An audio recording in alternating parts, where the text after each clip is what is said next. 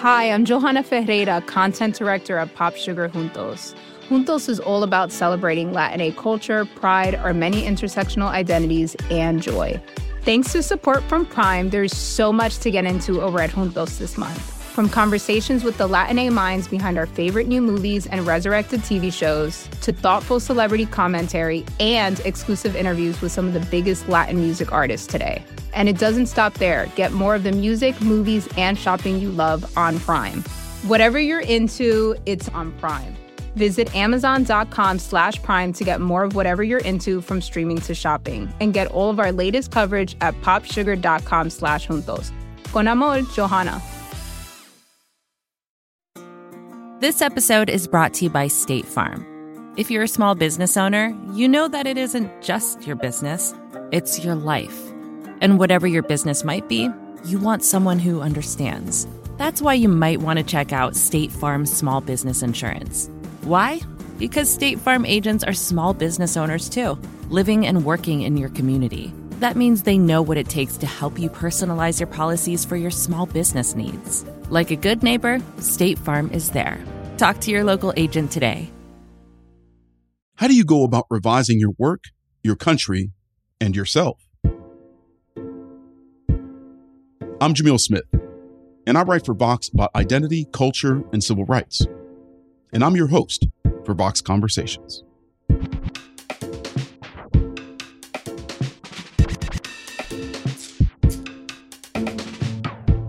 Since May, I've been reading over and over again an essay that appeared in Vox's The Highlight. It's about repair, revision, and renewal, themes that are often at the heart of our national conversations about race and racism. With as many enduring inequities and institutional failings as the United States still has, the nation is undoubtedly unfinished. The passage that stays with me the most from that essay is this quote, The metastasized, excused unwellness in white families is responsible for anti black terror happening in this nation's schools, prisons, hospitals, neighborhoods, and banks. This is the work of folks who despise revision nearly as much as they despise themselves. End quote. It's a powerful piece, and that's one of many reasons I wanted Kiese Laymon, who wrote it, to join me for my first solo episode of Vox Conversations. Recently, he re released both his first novel, Long Division, and the essay collection entitled How to Slowly Kill Yourself and Others in America. Kiese reacquired both works from the publisher and revised them according to his original vision. That goes to show you that even one of the best writers in America today embraces what he calls the dynamic practice of revisitation. None of this is new for Kiese, whom I've known for many years. If you're familiar with his work, especially Heavy, his award winning memoir, then you might feel as though you know him yourself. We're going to talk a lot about writing and surviving and how writing helps us survive. We'll discuss his revised and revived novel and essay collection and why revision is so necessary for America and Americans alike.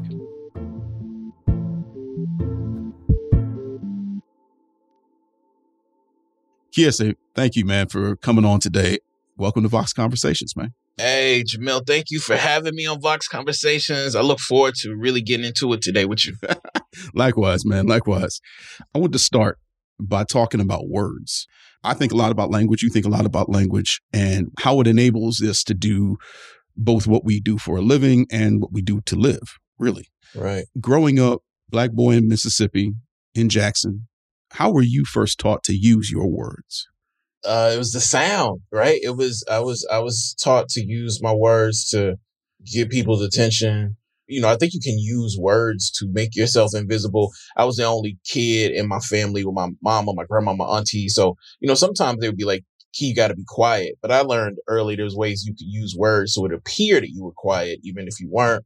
Yeah. So, you know, my, my first foray into words was trying to decide like how present I wanted to be and how invisible I wanted to be. My mother, you know, she had me when she was really young and she was at Jackson State when she had me. She came back to teach at Jackson State like five years after she had me. Mm-hmm. And, you know, she was obsessed with, with like written words. And so then I had to start my, my sort of writing and reading regimen, which was sort of brutal.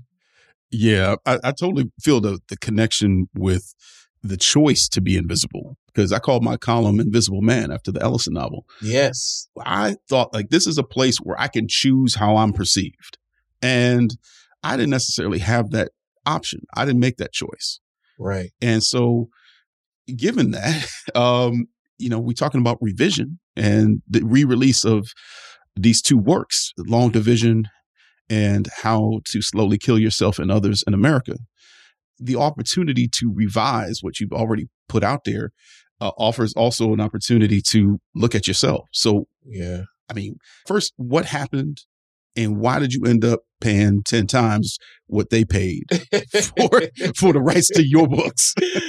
oh, I'm so happy I can laugh at that now, fam. That's that's so interesting. Like you asking me that, and my and my body's reaction was to laugh. the short version is, I signed a terrible deal, and I had to sign a terrible deal because none of the publishers in New York really wanted me, and the one that did want me, as you know, they bought the book. Signed the book, then they asked me to change the racial, well, take out the racial politics. Mm. After they told me to, you know, change the narrator from black person to white person, change the place, change the setting. But when they told me to take the racial politics out, I was like, all right, I gave them the little money back.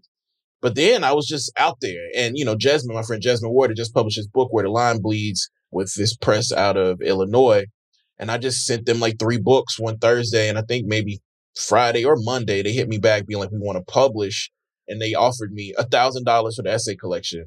And they offered me, I think, two or three thousand, I think, for for a long division. And so sometimes we always talk about these book deals. Whoa. Yeah, bro, I signed a two book, low four figure book deal, and then those books went on to sell like sixty thousand copies. And you know, Yeah. um, and also signed signed away my TV rights. I signed away my um, Oh. movie rights. I signed away every rate possible. But I thought after all of that sort of rejection, my assumption was the dude who I was sort of working with, the editor, the publisher, whatever. I was like, oh, he's my friend. And so a few years later, when I went back to try to first revise the books because I, I, I wanted them to be different than how they initially came out, the dude was like, no, we can't go back in there and do that. And I was like, okay, well, I want my books back. And then the guy was like, all right, well, you got to make me an offer. And then Right. and I was like, what? And then at first he charged me like three hundred thousand dollars or something. And then eventually, thankfully, for my my agent PJ Mark, my editor Kathy Belden, people at Scribner, we worked, worked, worked, and we got it down to fifty thousand dollars. So I sold my books for four thousand, both of them. I then paid fifty thousand to get them back to publish them the way I wanted to. Man, as far as I'm concerned, bro, you, you made a profit. because, 'cause, I mean, honestly, after you got them back, what was your feeling? What were your emotions like? Jamil, you know, that's a great question. Um, it's so interesting because I want to, I'm, I'm still like smiling and I want to say, I was so happy, but I was so happy, but I was also so mad. Not because of the $50,000 necessarily, but because of my, you know, sort of naivete slash ignorance and stupidity. I was mad at myself. I was very mad at, at the person who I thought was a friend.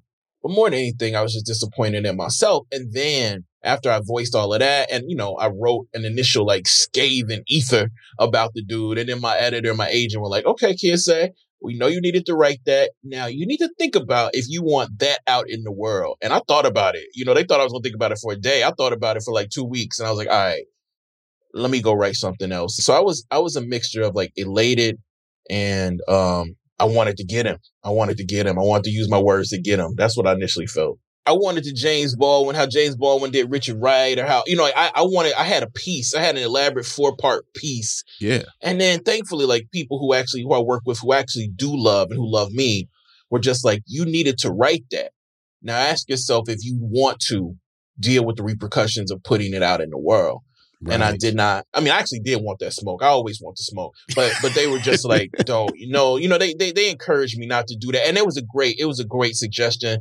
I didn't need that that essay out there in the world. Um, it it yeah, I'm glad I didn't put that essay out. man, so much writing that we we all do.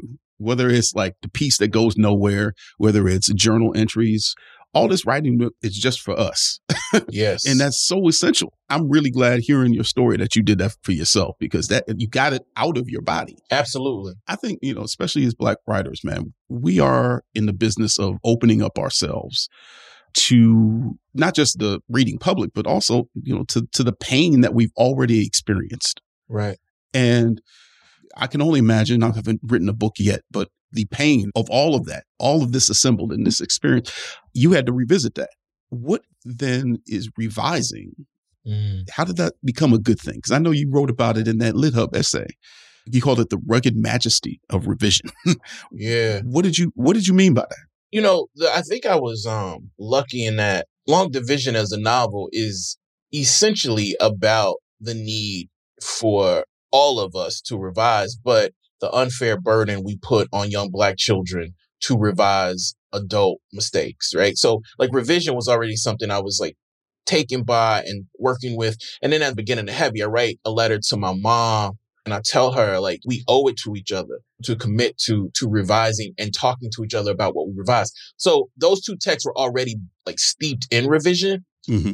And then it was sort of like, can I walk the walk, right? Like I, you know, like anybody who publishes a book five or six years later, you're gonna look back at that book and be like, damn, that could have been better. And I think a lot of us we just try to build on like not make the same mistakes or build on something we did poorly in our next creation. And I did that with Heavy. But at the same time, there were just some essays that I just couldn't stand by anymore ethically. You know what I'm saying? Like there were some essays and there were some there were some chapters in Long Division that I just thought ethically were not sound. And then of course aesthetically, there was just a lot of different things that I wanted to change.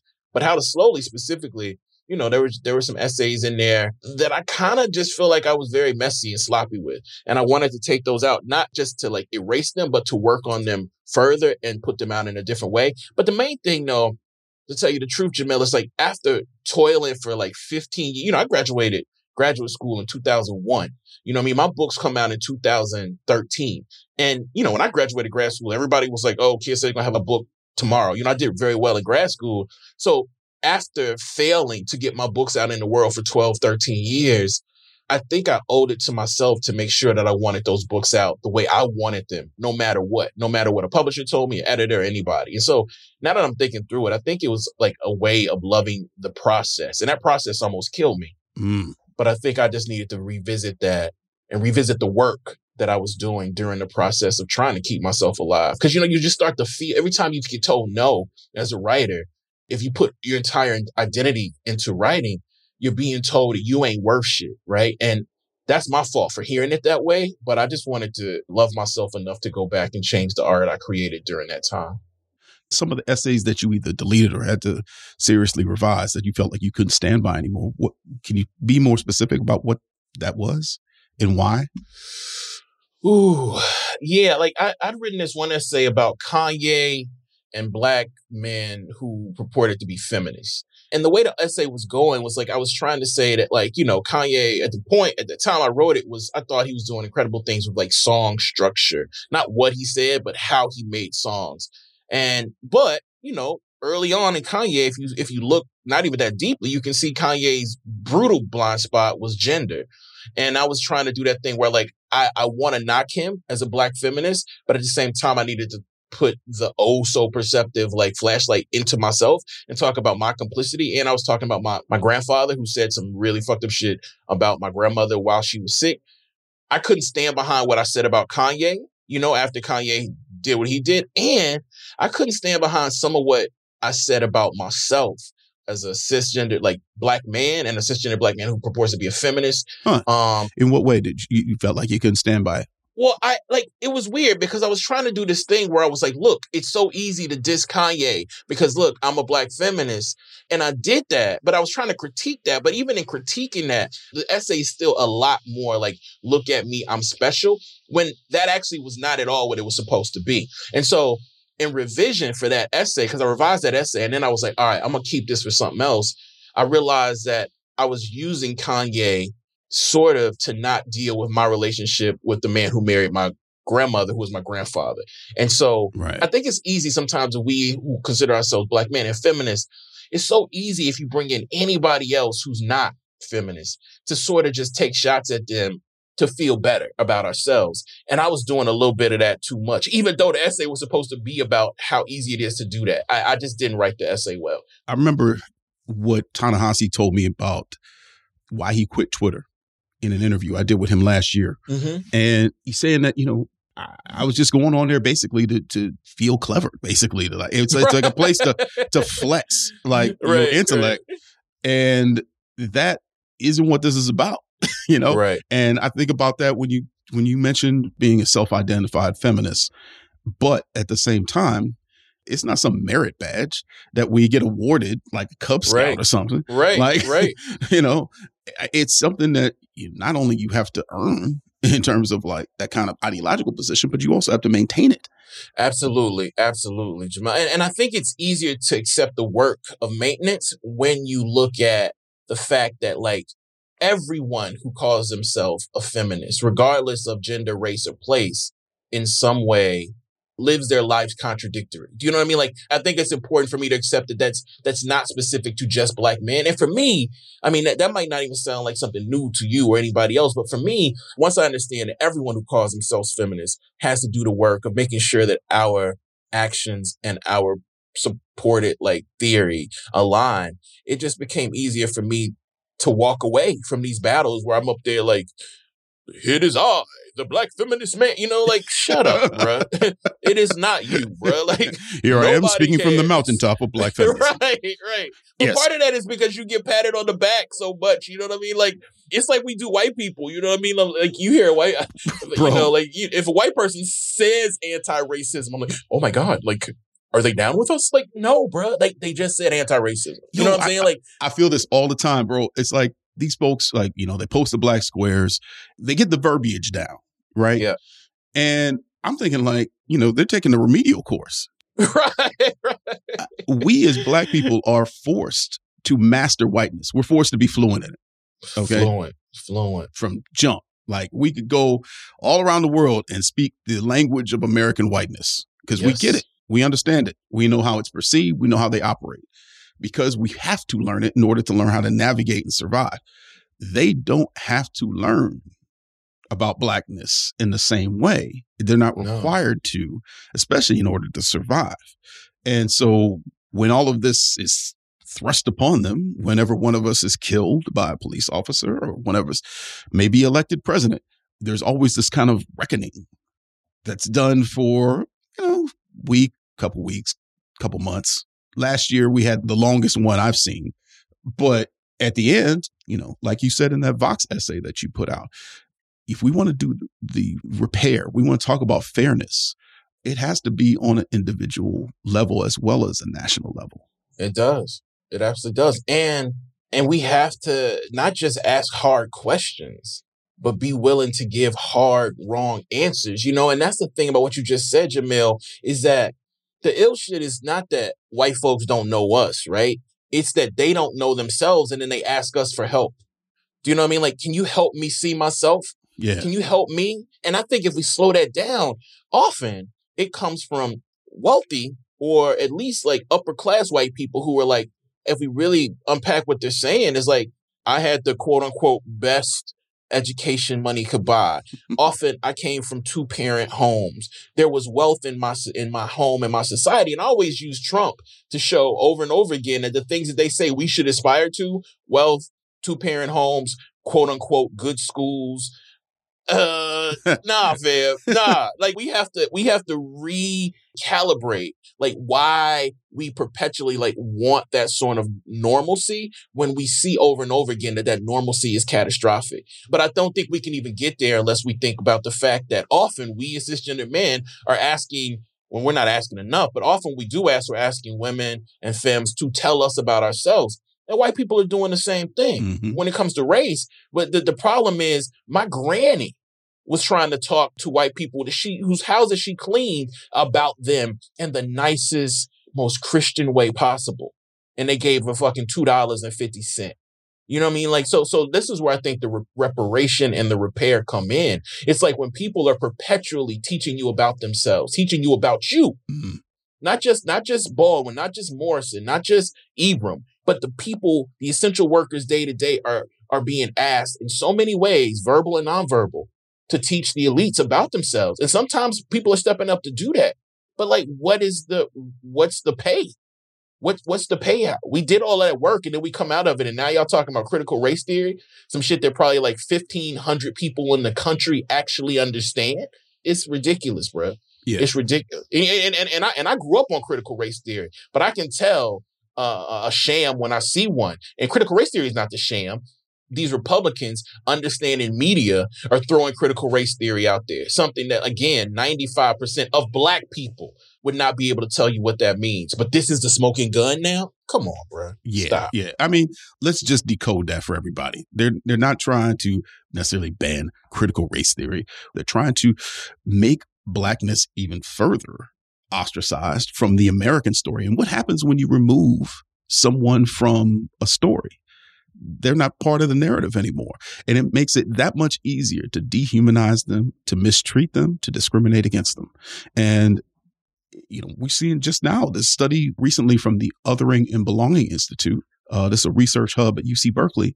Out of every metropolitan region in this country with more than 200,000 residents, every municipality, 81% of them were more segregated as of 2019 than they were in 1990.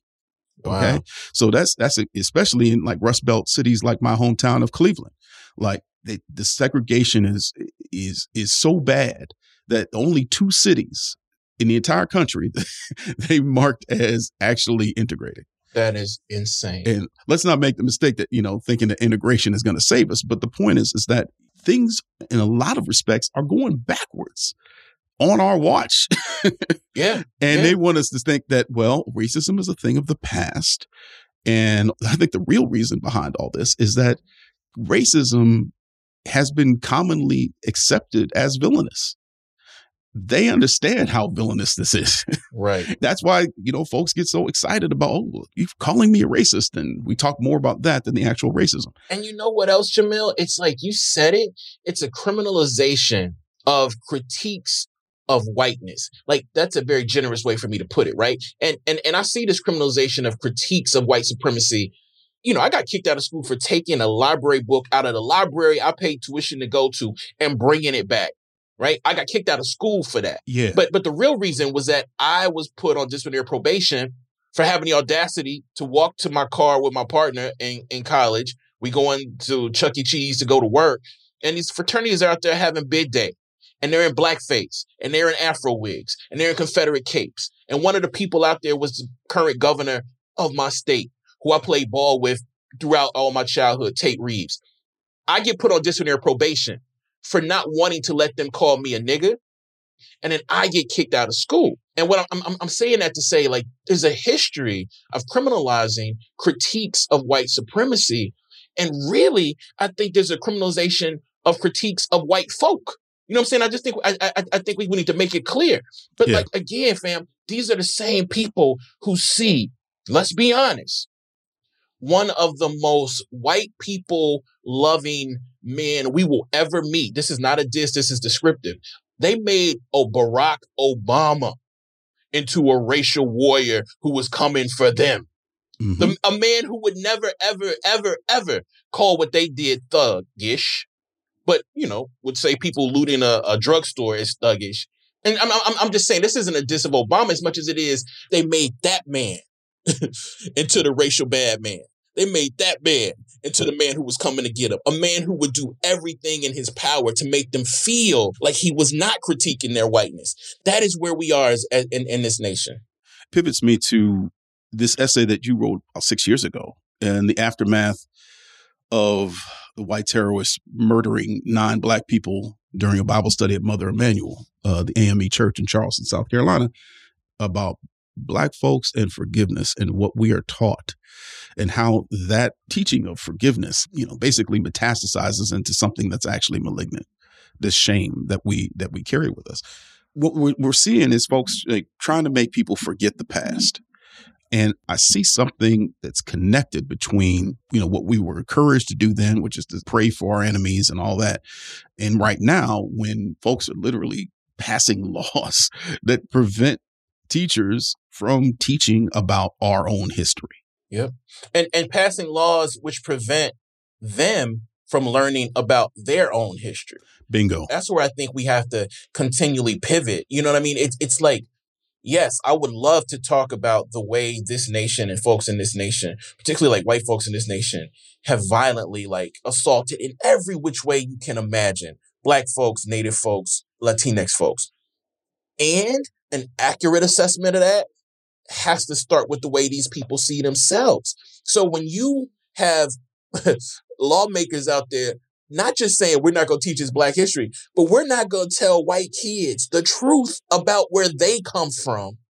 You have a nation that I think at its best can do nothing but hold on for dear life, fam, because yeah, that is that is the core. That desire to not teach your children, to not encourage your children to revise, to go back circular. Mm-hmm. You teach kids not to revise, you got them. You got them. You teach people not to go back and look honestly and assess like how they got here. You got them, and and that is the pitiful part of it all. Like besides how mad I get about what they did to my grandma, what they do to you, what they do to me, what they do to the most vulnerable people in this culture, I'm just like, yo, how could y'all do that to your own children? How could you do that to yourself? That's what I feel, you know? And honestly, it speaks to this whole notion of American exceptionalism. Despite being the country that incarcerates more people by rate and by number than anywhere else in the world. Right. How is it that we can think of ourselves as so great and so infallible that we don't need to fix anything? You know, I was raised by a Christian. You know I mean? Like my grandmother taught me that the time that you should most concern yourself with revision is after you've gotten something that you think you deserve. After you've gotten what you deserve, mm. be most invested in revision because you need to assess why you actually need or want that thing. Is it ethical? What does that thing or that idea do for you? But these folks work opposite. Once you get that thing you think you want or need in the moment, you never need to go back and rethink the ethics of it you know, I mean, again, I come from very active political self-determined people from Mississippi, Jackson, Mississippi, to be specific.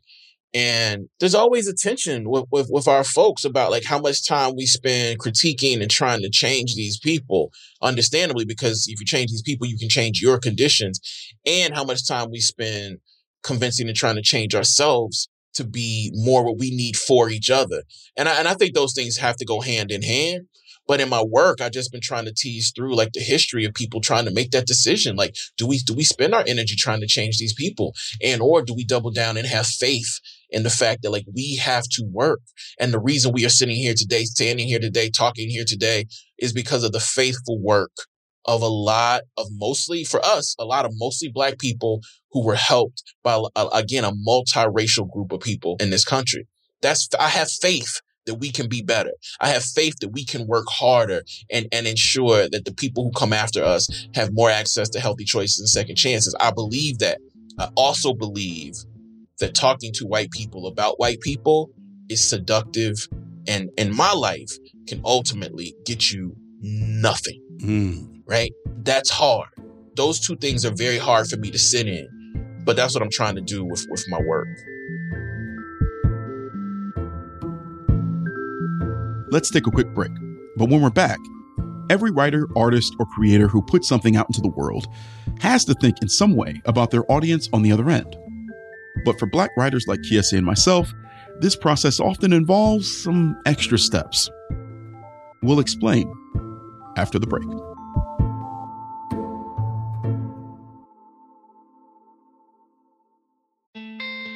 Support for the gray area comes from Shopify Imagine an action movie where the hero has to sell 1,000 Barbra Streisand t shirts in 72 hours to save a major American city. Save the city from what exactly? That's for audiences to decide. But how would they do it? They'd use Shopify. Shopify is the global commerce platform flexible enough to help your business sell at every stage of growth. Whether you're the main character in a tentpole action movie or the real life CEO of a multinational company. No matter what you're making, Shopify can help you sell it. From their all in one e commerce platform to their in person point of sale system, Shopify offers the flexibility to support your operation. They also offer something called Shopify Magic, an AI powered helper created to help you stress less and sell more. Try it for yourself. You can sign up for a $1 per month trial period at shopify.com slash Vox. You can go to shopify.com slash Vox now to grow your business, no matter what stage you're in. Shopify.com slash Vox. This episode is brought to you by State Farm. You've heard it before. Like a good neighbor, State Farm is there. But it's more than just a tagline, because State Farm agents are small business owners themselves who live and work in your community. And if you're in the market for small business insurance, who better to work with than an agent who understands what it takes? State Farm agents can help you create a personalized insurance plan that fits your small business needs and budget. Talk to your local State Farm agent today about small business insurance. Like a good neighbor, State Farm is there. How do we, as Black people who write about Black pain, approach a white audience? Right. I think about that question a lot. I've, you know, certainly throughout my career written for, you know, a number of different kinds of outlets, you know, but all of them have had white audiences. And Right. I think you can welcome people to read and to take in what you have to say without catering to them. Because I really honestly feel like that insults people's intelligence. And if you want people to actually engage with your work, you have to approach it almost like as if they already are engaging with it. hmm And I think that we are so lucky as organisms in that we can like recollect. Like we have the ability to do something and really consider like what that thing we've done is doing in the world and the ingredients of it. And so if we just look at like this, like we are talking today, right?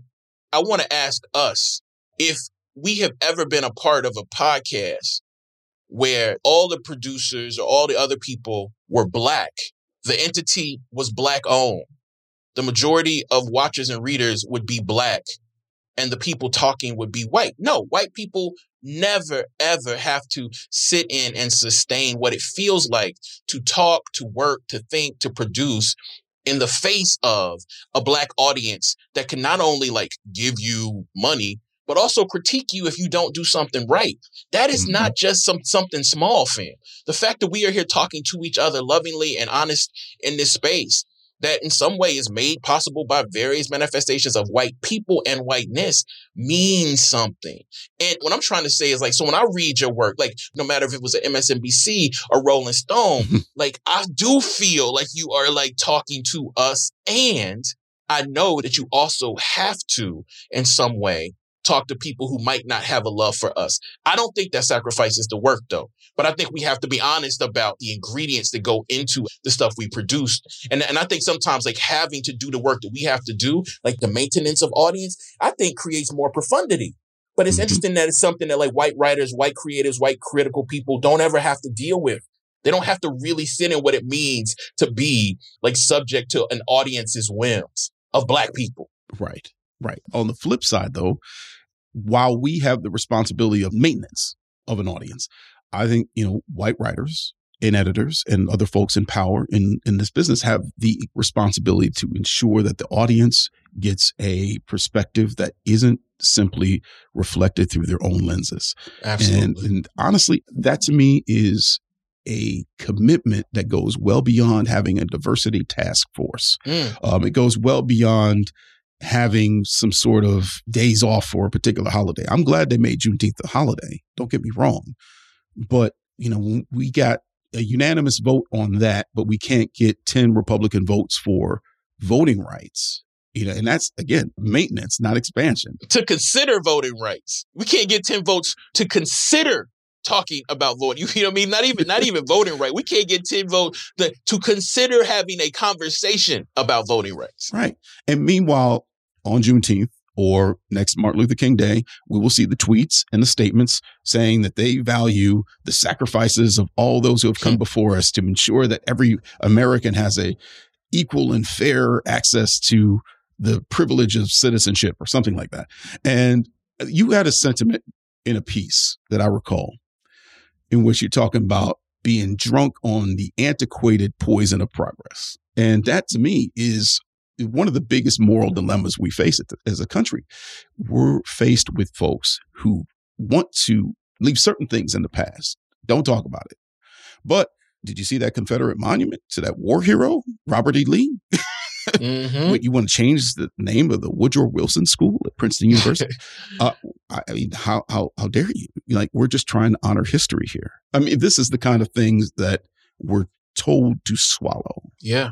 And I think the urgency that's going behind this critical race theory thing is based in a realization that no one's, or at least not enough people, are willing to swallow this anymore. Yeah. Last year, if it accomplished anything, it got the discussion out in the open. And Derek Chauvin, like, you know, like you, I didn't have anything new to say about that even after the verdict. But upon reflection now, to me, that was an act that triggered something new. I mean, we've seen Walter Scott shot in the back. We've seen Tamir Rice uh, shot. Right. You know, we've seen so many of these violent incidents or heard them on audio tape, but for some reason that that cracked something in the American consciousness. And yeah, and this is where the grandmama in me comes out. You know what I mean? Like, you don't know about you. My grandmama's all about, you know, her her philosophy pretty much is you get what you give. You know what I'm saying? And so there's a lot of reasons that I think Chauvin murdering George Floyd meant so much to culture, but a lot of it has to do not just with the pandemic, but Trump's, you know, a generous term is mishandling. But I want to say something much more honest than that. But I'll just say mishandling. I think Trump's mishandling led to this awakening. Like there's no question about that in my mind. They got what they were going to get. And just like white folk throughout history, there's a backlash to it. You get what you're going to get. And what do you do? You storm a capital because the states, and particularly the Republican run states, won't refuse to count black people's votes. So you storm the Capitol. That's what's so ill about these folks, fam. Like, you know, like the rules are set, they lose according to the rules, and then they get mad because they can't cheat enough. Right. That that's just there's something wrong with that, brother. Deeply, deeply. But at the heart of it though, they never want to be the villain of their own story. you know, racism and bigotry of all types, misogyny, that's always going to be popular with some people. I don't think we're ever going to be fully rid of that. And in that light, I kind of interested to know what you think of the permanence of racism and how we contend with that because it's one thing to read about Dr. King, to hear him say, I may not get there with you, knowing that we've made progress beyond Jim Crow, so to speak. But then, like, to know that we may not get there with not just the next generation, but the generation after that that's going to be fighting these same battles. How do we as writers, how do we navigate that? I think we I think we make ourselves useful to organizers. You know, I think I think there are people on the ground that are attempting to make things and organize around the exact sort of principles and things we write to and through. Um, and, I, and I know a lot of us do this, but I think we have to continue to be of use to organize. I think there's lots of ways to do that. One way is to, you know, like if somebody's like, uh, if Vox like, yes, I want you to write this essay on George Floyd and, and Chauvin. You know, like I might talk to my folks in the Dream Defenders, or I might talk to some folks I know in BLM and be like, you, you know, I'm about to do this for Vox. What do y'all think I need to say? Mm. That 2015 piece that comes out because I talked to my people in BLM and I was like, yo, Guardian asked me to do this what do y'all think needs to be said out here? And I'm not trying to be like these words change the collective consciousness immediately or anything like that. But I think that we need to be part and parcel of organized direct action. And the writerly artistic arm of direct action has always been crucial. So I think we have to do that. Do I think racism in this place is permanent? Yes, but that's not what I'm afraid of because, like, I mean, I, I think racism, I think empire are permanent. But what I think we can make more permanent is a desire to revise our sort of like initial forays into anti-blackness, anti-Semitism, queer antagonism, trans antagonism. Like, I think those things are going to be here. But what we have to also get is a desire to look back at like how much of that is in us and a desire to actually like be better going forward. So, yes, I think all of that shit is perpetual. But what I also think can be perpetual is, ironically, the desire to collectively revise our investments in those things. And the question is, if we do collective revision into those things, do we get to a place where truth and reconciliation is not like a one time, one day, one week, one year thing, but a process that we as Americans want to lose ourselves in? The problem is, if we as what we call Americans lose ourselves in a process of restoration and repair that leads to truth and reconciliation, we are no longer Americans. And that is what I think we have to sort of long for. A place where like the Americanisms that make us are something we revise our way out of. And that is not me at all saying like the country needs to die, but Americanisms and the worst of Americanisms absolutely need to decay and die, but they don't do that on their own. We make them. And I think it's okay to ask us to eventually lean out the parts of us that are destructive. And there are lots of parts of us that are destructive. I don't know how you do that if you don't revise. That's just my philosophy like this season. If you don't look back at what you've done and ingredients of who you who you are and what made you do what you've done to hurt yourself and other people, how do you stop hurting people? If you're one of these like, you know, pat yourself in the chest man who like I don't regret anything because if I did anything different, I wouldn't be who I am today. right. How can you be different tomorrow? You cannot, right? So yeah. thankfully, it's pretty basic. Sadly, it's really, really, really hard to look back at who you are and say, I need to be better not skinnier, not happier, but better. At, at the heart of it is exactly what you're saying to me. Revision is progress. And people need to understand that. Like my work is animated by nothing more than this quote by James Baldwin, when he said, You know, I love America more than any other country in the world. And exactly for this reason, I insist on the right to criticize her perpetually. Mm. That is patriotism to me. Right. That's what patriotism looks like. It looks like tough love. Right. And listen, I mean, you know, I can't think of too many people who don't grow up without tough love of some sort. Mm-hmm. Whether it's in your household, whether it's at school, whether it's your coach, you get tough love. Right. And if instead of taking it so personally, making it about you, let's make it about us. Right. And that to me is essential. Absolutely. Absolutely. And you know, I just been thinking about this lately. You know, I teach Baldwin all the time, and I teach that essay that that quote comes from that you read, autobiographical notes. Incredible last graph for that essay. And you know, the awakening made me realize that I don't think Black American patriotism should be a prereq for criticism. Oh, no doubt. And for so long, though, I I kind of was like, you know, that Baldwin quote was like tattooed on my chest. Like, I love America more than any place in the world. If I, I insist on the right to perpetually criticize. Yes. Mm-hmm. But there are a lot of people I love in this country and in this world who don't love America more than any other place in the world and insist on perpetually criticizing her solely because of what she's done to them. Do you know what I'm saying? Like Precisely. I'm critic- I'm criticizing you because of what you have done to me, my grandmama, my mama, my great grandma, my great great grandmama, not because I love you more than anything in the world, but because I love them. And I think Baldwin's, you know, thing is like, yes, but these people help make America, so we're gonna love America. Yep. But at the same time, I just don't want people feeling like, oh, black people who make these critiques of the nation have to, you know, explicitly or implicitly call themselves patriots to be taken seriously. And the craziest thing is that like the people who call themselves patriots in this culture are the people who literally want to destroy the air of the country they love so much, the Yeah. water of the country they love so much, and the people of the country they love so much. So if that is like the definition of patriot, I don't want no parts of it. No part, not one. And that's new for me. That's something I realized in the last few months. They can't have the nation that my grandmama and my great people and your people helped make without getting paid. They can't have that. But they can have patriot. Shit. Take it. I don't want that shit. I embrace that Baldwin quote, I think, because I actually I do love America. And Yeah. I definitely think that listen, at the heart of America eh, are some ideas that work, that are worth protecting. That being said, I don't need current leaders to necessarily embody those ideals perfectly in order for me to still believe in them. Right. And we talking about faith in works unseen. Certainly, the works unseen in this country are equity along racial and all other lines of identity. Preach. So, if we're going to have faith in this country that our forefathers, our foremothers have worked so hard to build and to maintain, then I'm going to definitely point out where the holes in the boat are before we all sink together. Yes, indeed. or, or, or, or before we continue sinking together. That's the part, right? Like, because we we yeah, sunk, we're taking on water now. Yeah, Yeah. we are. we definitely are.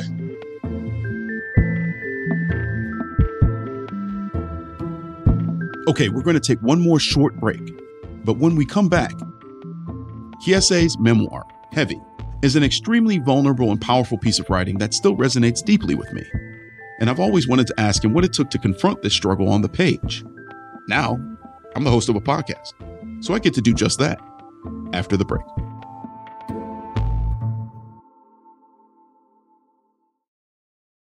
This episode is brought to you by Visit Williamsburg. In Williamsburg, Virginia, there's never too much of a good thing. Whether you're a foodie, a golfer, a history buff, a shopaholic, an outdoor enthusiast, or a thrill seeker, you'll find what you came for here and more. So ask yourself, what is it you want? Discover Williamsburg and plan your trip at visitwilliamsburg.com. Your brain needs support, and new Ollie Brainy Chews are a delightful way to take care of your cognitive health.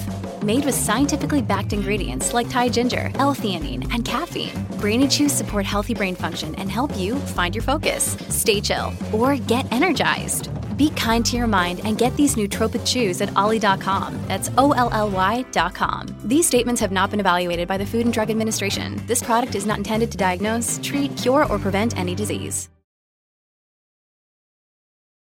I wanted to talk about heavy. Okay. Both you and I, you know, we husky guys. you know, You look like you slimmed down a lot though, bro. I appreciate that, man. But I'm Yeah. shoot, I was 245 this morning. So uh, that's not that's not my weight goal. Let's put it that way. That's not my weight goal. and so listen, I've struggled with weight issues. I've struggled with body image issues. I don't know why I'm saying it in past tense because it's it's true today.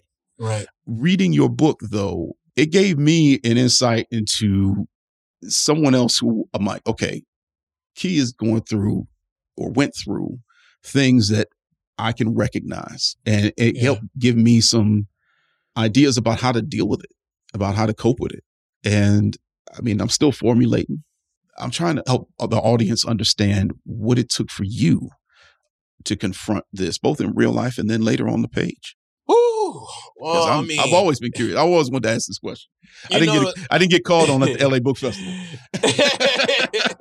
it took writing How to Slowly Kill Yourself. It took writing Long Division, and it Mhm. took writing probably a hundred other essays to get to where I, I actually could trust my skill to go into something so terrifying. And that something is like an honest exploration of what my body does and what I feel about what it does and what it has had done to it. Like people around our age, we know what it was like to grow up in the, you know, late 80s, early 90s, mid 90s. And we started to get all of this vocabulary around white supremacy, around empire, around patriarchy.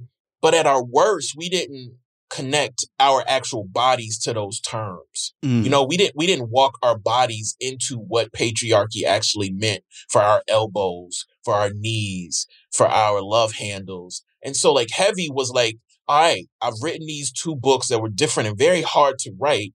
Now I think I finally have the skill to go into something that I kind of wanted to write my entire life.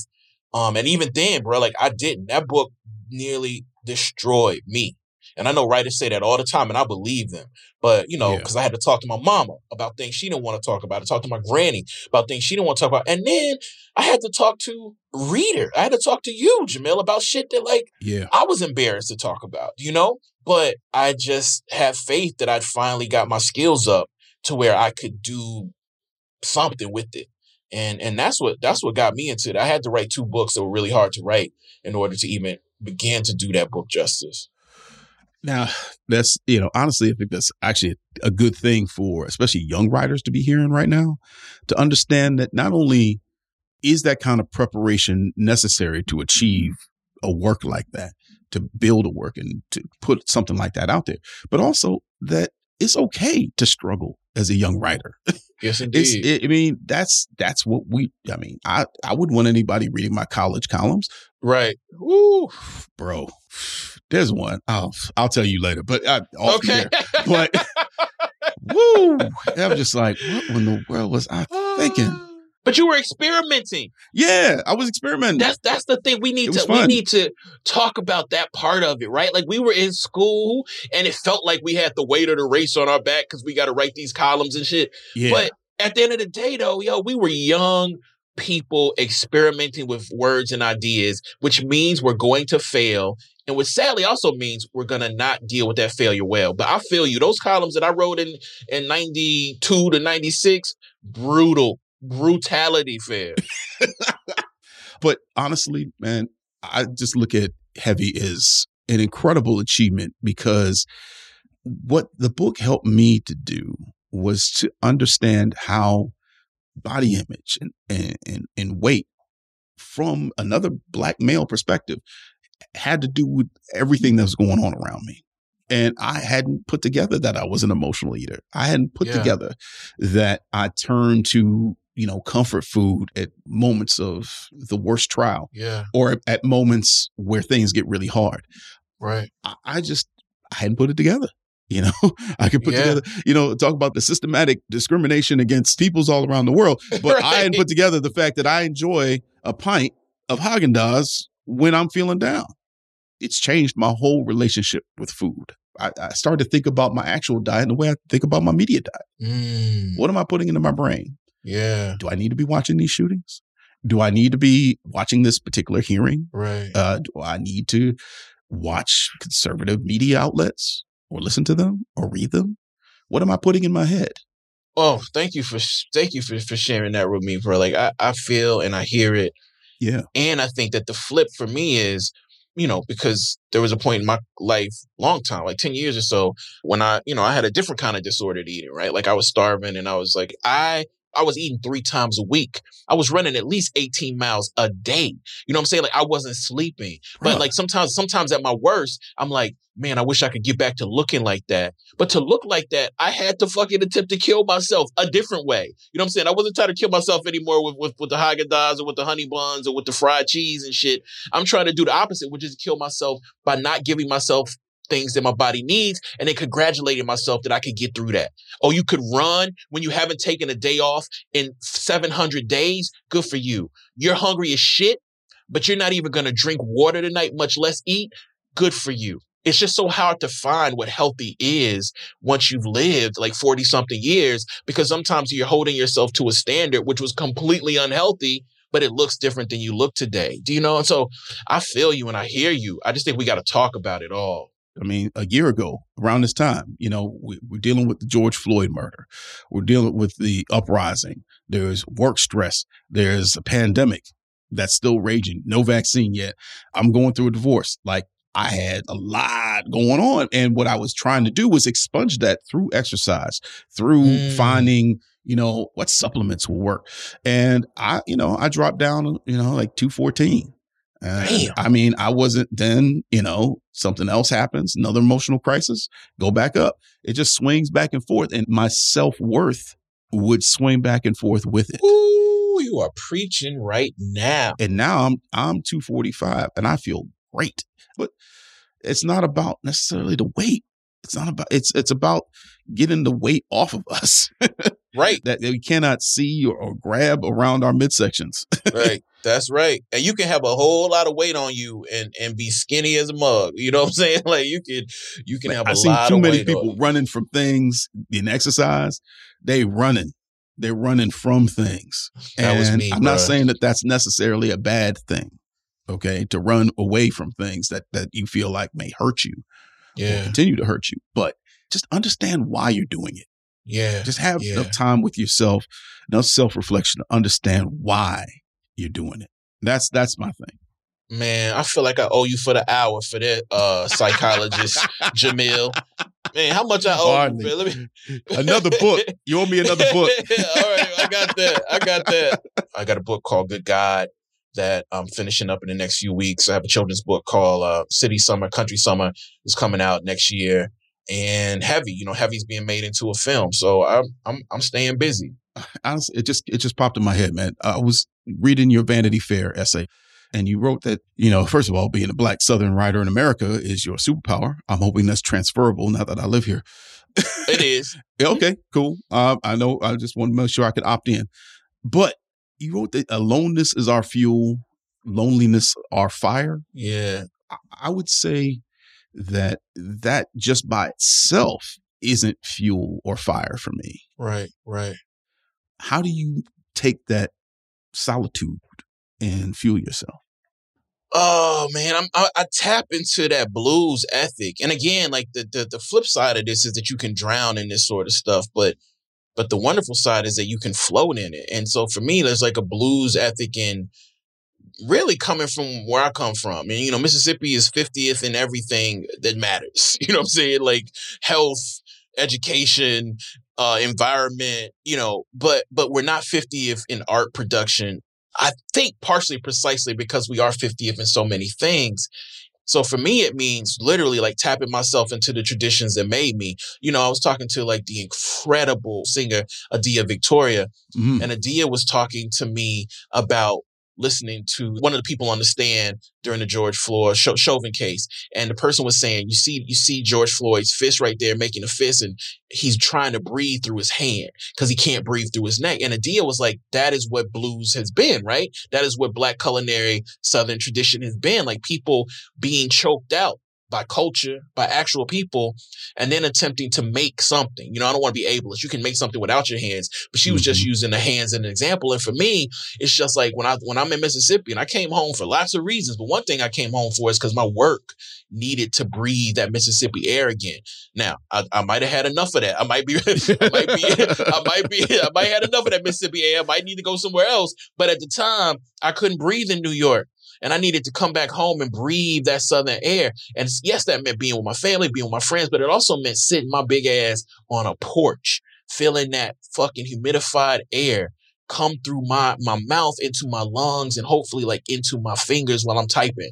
And I don't care what anybody says. Like a lot of this work we do is intellectual, it's mental, but some of it, fam, is like you just have to trust in something to get the words out. And sometimes we get the words out. Often we get the words out in spite of ourselves. We get the assemblages of words out in spite of ourselves. And so I believe in that. And because I believe in that, I needed to come home and be alone. Like, in addition to being with my family, I just needed to come home and be alone because I didn't remember what it was like to be alone in Mississippi anymore. And when I came home and, and got alone, I, I finished heavy. I re- revised these books. I wrote City Summer, Country Summer. Uh, so so so for me, it's just like finding the places in the world that you need to be with people and alone. And for me, Mississippi was was that place. I don't know if it's that place anymore, but it mm. definitely was for the last four or five years. Well, I definitely believe that uh, you know certain folks and certain places are in our lives for seasons, uh, and sometimes you know those seasons uh, change. But man, I just want to um, thank you for you know all that you're doing and uh and for loving us man and for believing in us.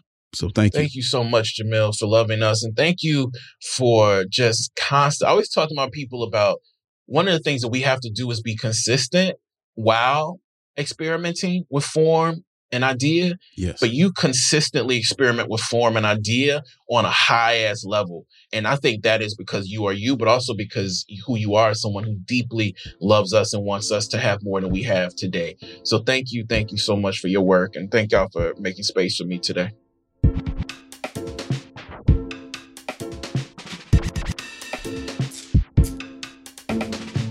Vox Conversations is produced by Erikk Geannikis. Our editor is Amy Drozdowska. Paul Robert Mounsey mixed and mastered this episode. Our theme music was dreamed up by the mysterious Breakmaster Cylinder. And Liz Kelly Nelson is the VP of Audio at Vox. If you like the show, let us know. Room for improvement? We want to hear that too. We're curious to know what you think, what you want more of, and what we could improve. If you have ideas for future guests or topics, send us your thoughts at voxconversations at vox.com. And hey, if you did like this episode, share it with your friends, your family, your barber, whomever, and rate and review. And join us again on Monday for a brand new episode.